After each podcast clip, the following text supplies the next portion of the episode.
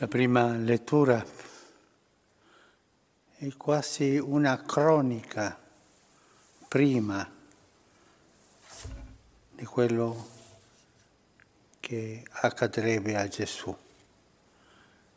È una cronica in avanti, è una profezia. Sembra una descrizione storica di quello che è accaduto dopo. Gli empi cosa dicono? Tendiamo insidie al giusto, che per noi è di incomodo e si oppone alle nostre azioni, ci rimprovera le colpe contro la legge e ci rinfaccia le trasgressioni contro l'educazione ricevuta è diventato per noi una condanna dei nostri pensieri. C'è insopportabile solo al vederlo, perché la sua vita non è come quella degli altri.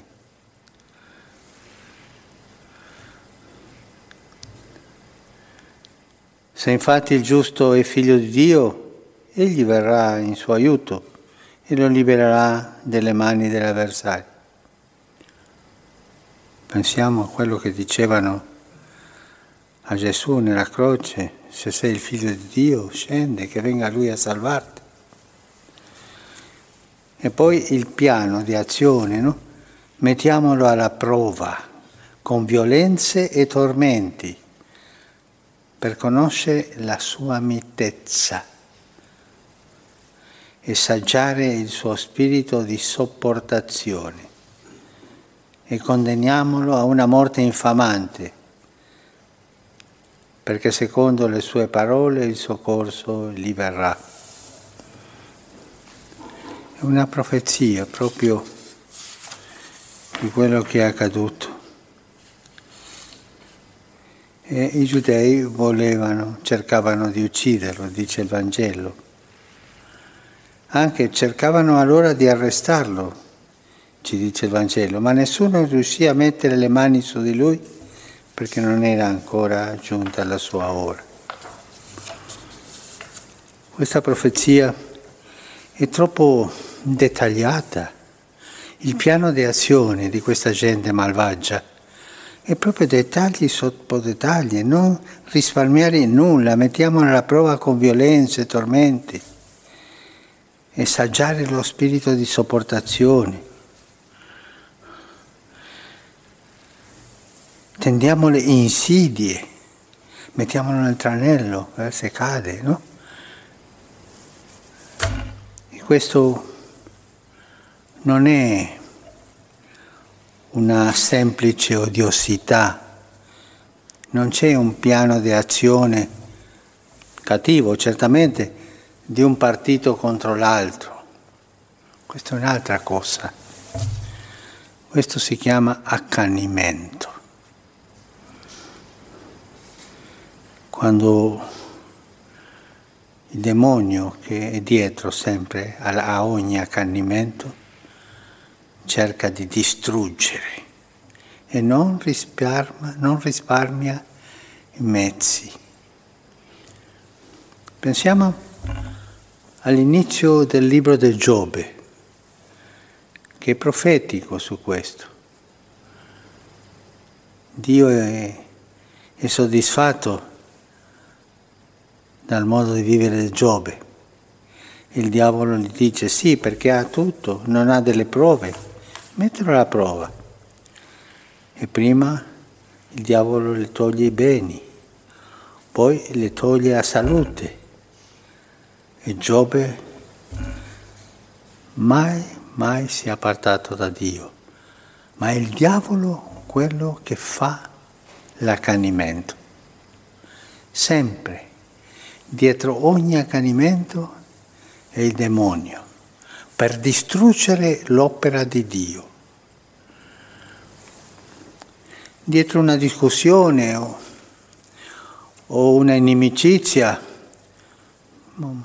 può darsi che sia il demonio, ma da lontano, con le tentazioni normali.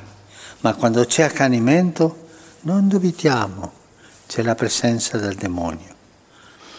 L'accanimento è sottile, sottile.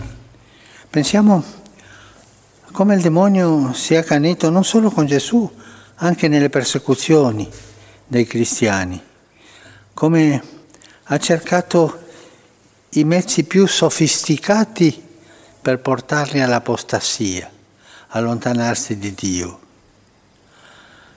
Questo è, come noi diciamo nel parlato quotidiano, questo è diabolico, sì, intelligenza diabolica.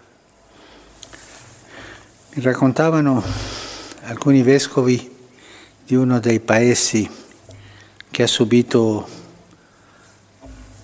la dettatura di, di un regime ateo, ateo, che arrivavano nella persecuzione fino a dettagli come questo. Lunedì dopo Pasqua le maestre dovevano domandare ai bambini cosa avete mangiato ieri.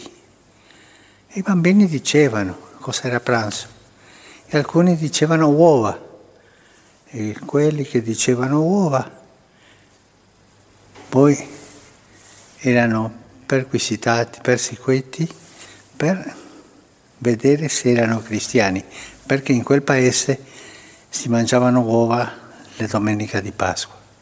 Fino a questo punto di vedere di spionaggio dove c'è un cristiano per ucciderlo. Questo è accanimento nella persecuzione e questo è il demonio. E cosa si fa nel momento dell'accanimento? Si fanno soltanto due cose, si possono fare due cose. Discutere con questa gente non è possibile, perché hanno le proprie idee, le idee fisse, le idee, le idee che il diavolo ha seminato nel cuore. Abbiamo sentito qual è il piano di azione loro. Cosa si può fare?